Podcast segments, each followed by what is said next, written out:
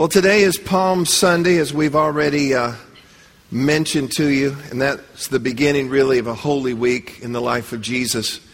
And, uh, you know, there was Palm Sunday, and then come uh, Monday, like tomorrow, Jesus would go into the temple and actually turn over tables and chase out money changers. How many of you know that'll get your heart going? And then numerous things that would happen throughout the week. And then on Friday is Good Friday, and that is the day that we mark that Jesus died on the cross for you and for me. And that's a powerful thing. We are going to make available to you a uh, Good Friday webcast. And so on Friday throughout the day and then over the weekend, you'll be able to, to view that.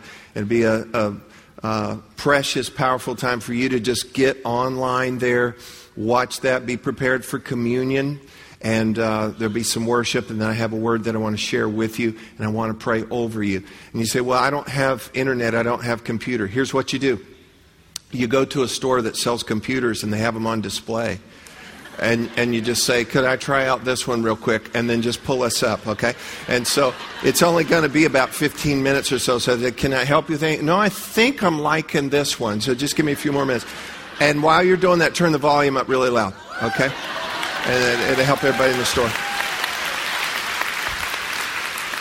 But for Good Friday, and then um, on the, the weekend, then, as you know, we have Saturday service for Easter, and then Sunday morning, 9 and 11. But Jesus, on Palm Sunday, knowing that Good Friday was coming, knowing that Easter was coming, here, here's something significant. Jesus knew what the week would hold. Jesus knew what the week would hold. I think if we knew what our week would hold, we'd either be super excited and mess it up because we'd skip important things to get to, oh, yeah, I'm so excited about that. Uh, or we would just be utterly depressed if, if we knew what our week held. Jesus knew what his week held. Now, I want you to see what Scripture says here in Hebrews 12. It says, Looking unto Jesus, the author and finisher of our faith who for the joy, everybody say for the joy, who for the joy that was set before him, watch this, who for the joy that was set before him endured the cross, despising the shame. It literally in the Greek is despising and ignoring, or despising but ignoring the shame and disgrace. And you know what? You're probably going to have some things this week that you'll despise. But if you know how the week will end, you'll be able to not only despise it, but ignore it. And Jesus, because of the joy that was set before him, endured the cross, despising and ignoring the shame, the disgrace that would, would be rendered to him, and has sat down at the right hand of the throne of God. So Jesus did all that he did. He endured the cross, he despised and, and ignored the shame. Here's why. You ready for this? Scripture says it right there for the joy. Because of the joy. I said, because of the joy. He knew how this thing would turn out. He knew if I can get through this, I know what's on the other side. This is the plan of God. This is the culmination of the plan of God in human history coming to this point. And I've got to go through this gauntlet. I've got to go through this place. And if I can get through that, there's joy waiting on the other side. My joy, the Father's joy, and joy for you. You know, it is said that. Um, you know, you women that have born and uh, carried and born children, you know, there's a lot of pain, there's a lot of pressure, there's a lot. Uh, but once the child comes on the other side of the labor and travail, it says that all the pain is swallowed up in joy, or at least most of it.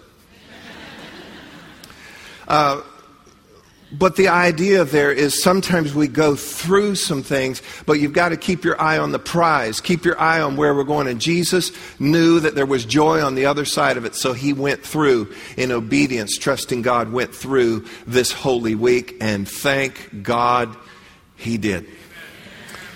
Then John chapter 12, well, I'm going to skip all of that and skip this and this. Alicia already got that, so we'll just, no, I'm, I'm teasing joke, and she scared me though. I thought she's going to trample all over my message. John chapter 12, verse 12. And I hide my notes from everybody. John chapter 12, verse 12 says, The next day, everybody say the next day. The next day, and we'll come back to that in a moment, a great multitude that had been that had come to the feast, Passover, when they'd heard that Jesus was coming to Jerusalem, took branches of palm trees and went out to meet him and cried, Hosanna. Everybody say it. Hosanna. Blessed is he who comes in the name of the Lord. Say that too. Blessed is he who comes in the name of the Lord, the King of Israel. Then Jesus, when he had found a young donkey, sat on it, and as it is written, Fear not, daughter of Zion, behold, your king is coming, sitting on a donkey's colt. And so, almost a week prior to Easter, week before Passover, in Bethany, Martha is hosting a dinner. And we've seen Martha before. Apparently, Martha loves to cook. And uh, she still has products on the market Martha White biscuits and, and other things like that. And, um, but anyway, that's not scriptural. I lied. I'm sorry. Um, but Martha is hosting this dinner. And uh, at this dinner, guess who else is at this dinner? A newly alive Lazarus. How many of you know that to sell some tickets for a banquet? Okay? And Mary. So we got Martha and Mary that are sisters of Lazarus. And um, they're just, you know, got to just be incredibly joyful and cranked up because of what Jesus has done and Lazarus and all. And she breaks out this expensive, fragrant ointment, oil, and she anoints Jesus' feet as he reclines. That was their manner, their custom of eating. As he reclined to eat, and she anointed his feet. And guess who else was there? Judas.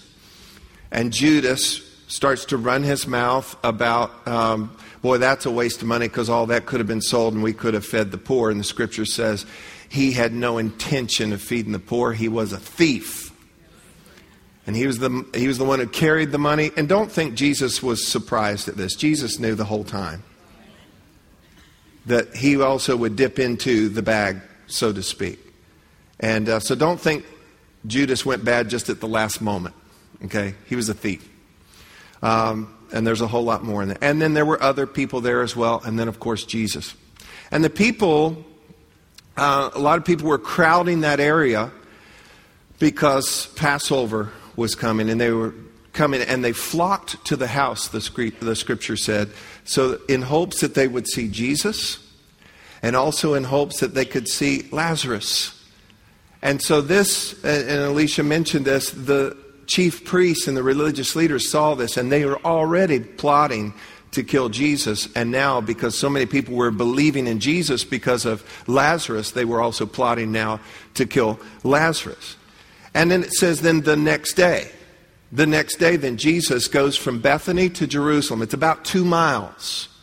Uh, but it's not two miles like you and I, two miles, okay? This was not like a paved bike path and, you know, all of this. It was a little bit rugged terrain and they're walking, but it's two miles nonetheless. And people are excited then they hear that Jesus is coming. They hear that Jesus is coming and they line the streets. They wave the palm branches. The palm branches were symbolic of, of uh, Israel's nationalism. Nationalism, and we should have some of that. It's our hopes and dreams for our country. It's our hopes and dreams for our children and for the future.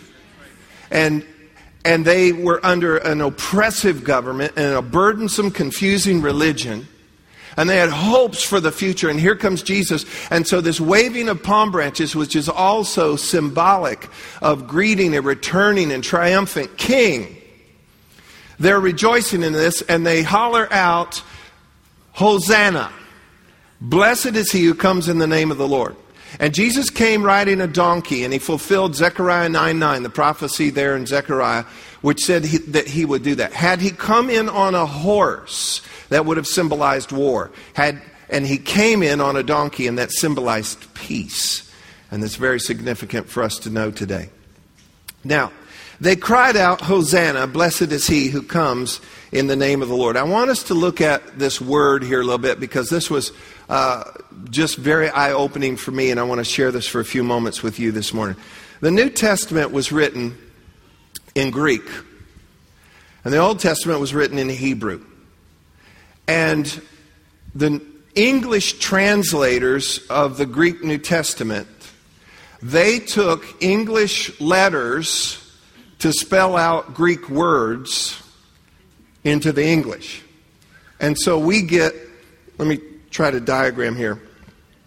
So we've got an English word, and for us, everybody just say Hosanna. Okay, but it actually came from the Greek.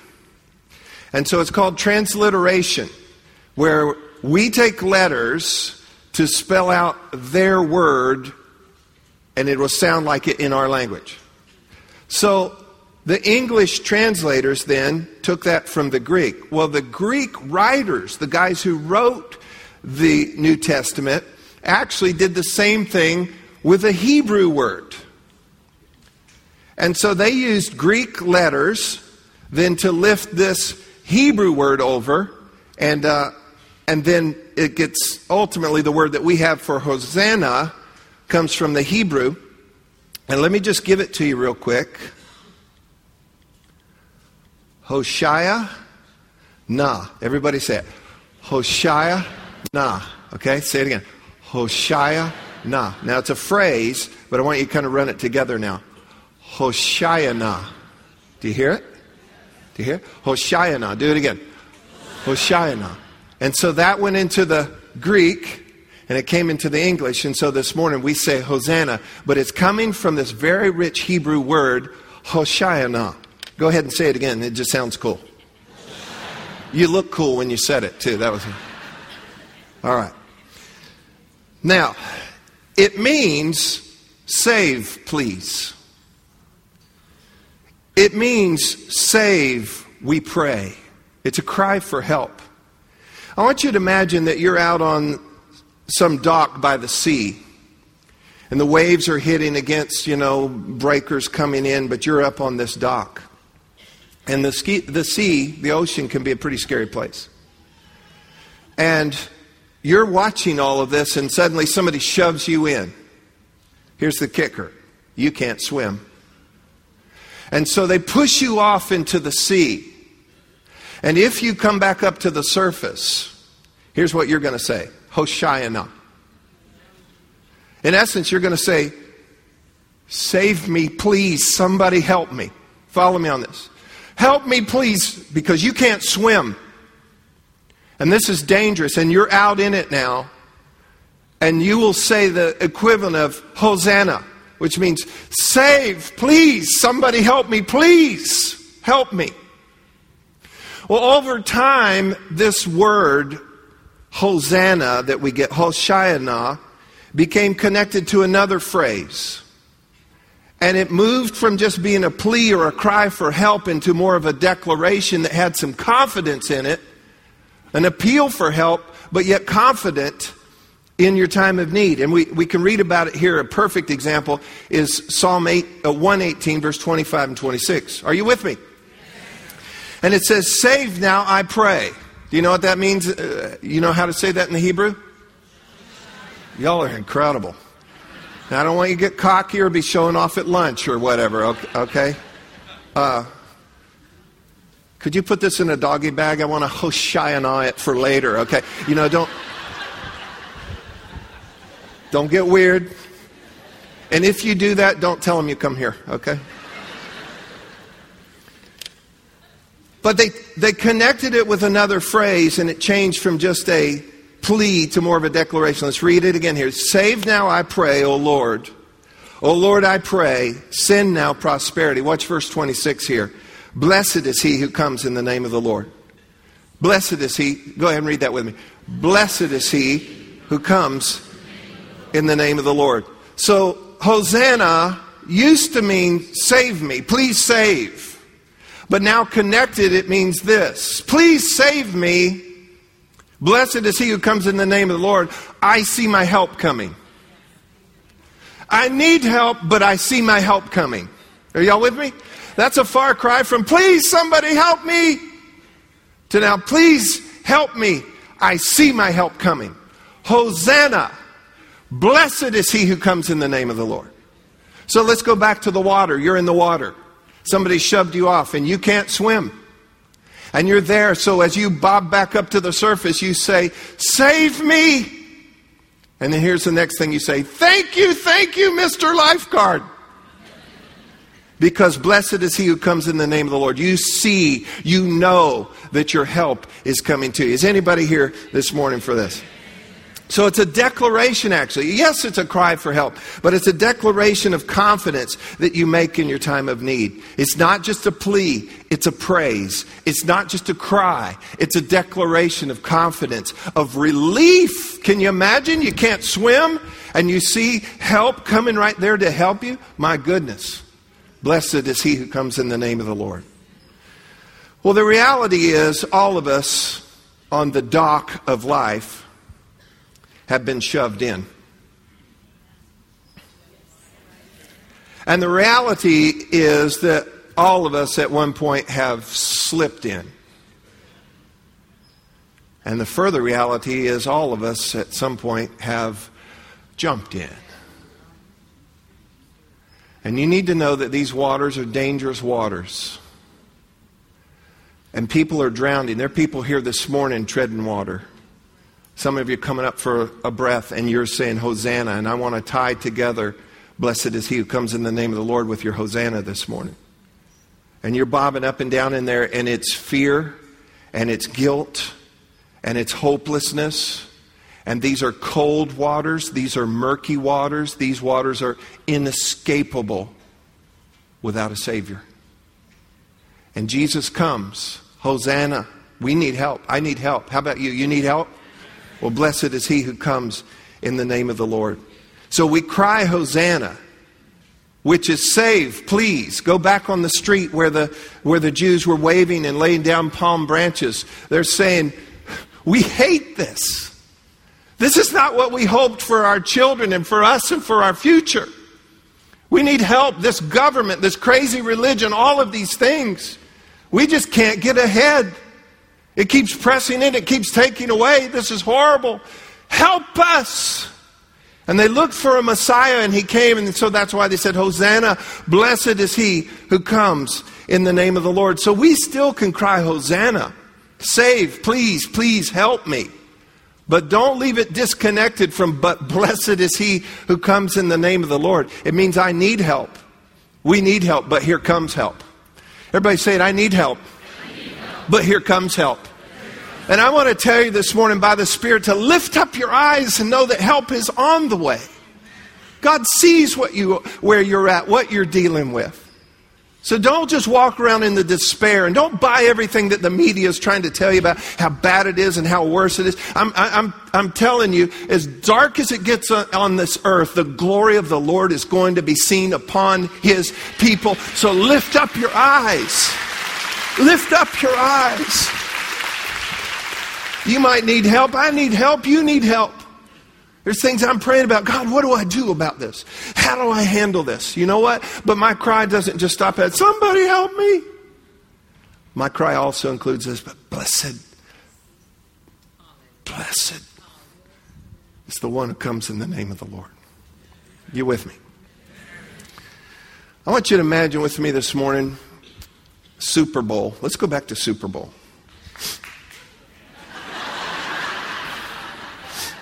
And there's, I'm sure there's some wives, oh, well, yeah.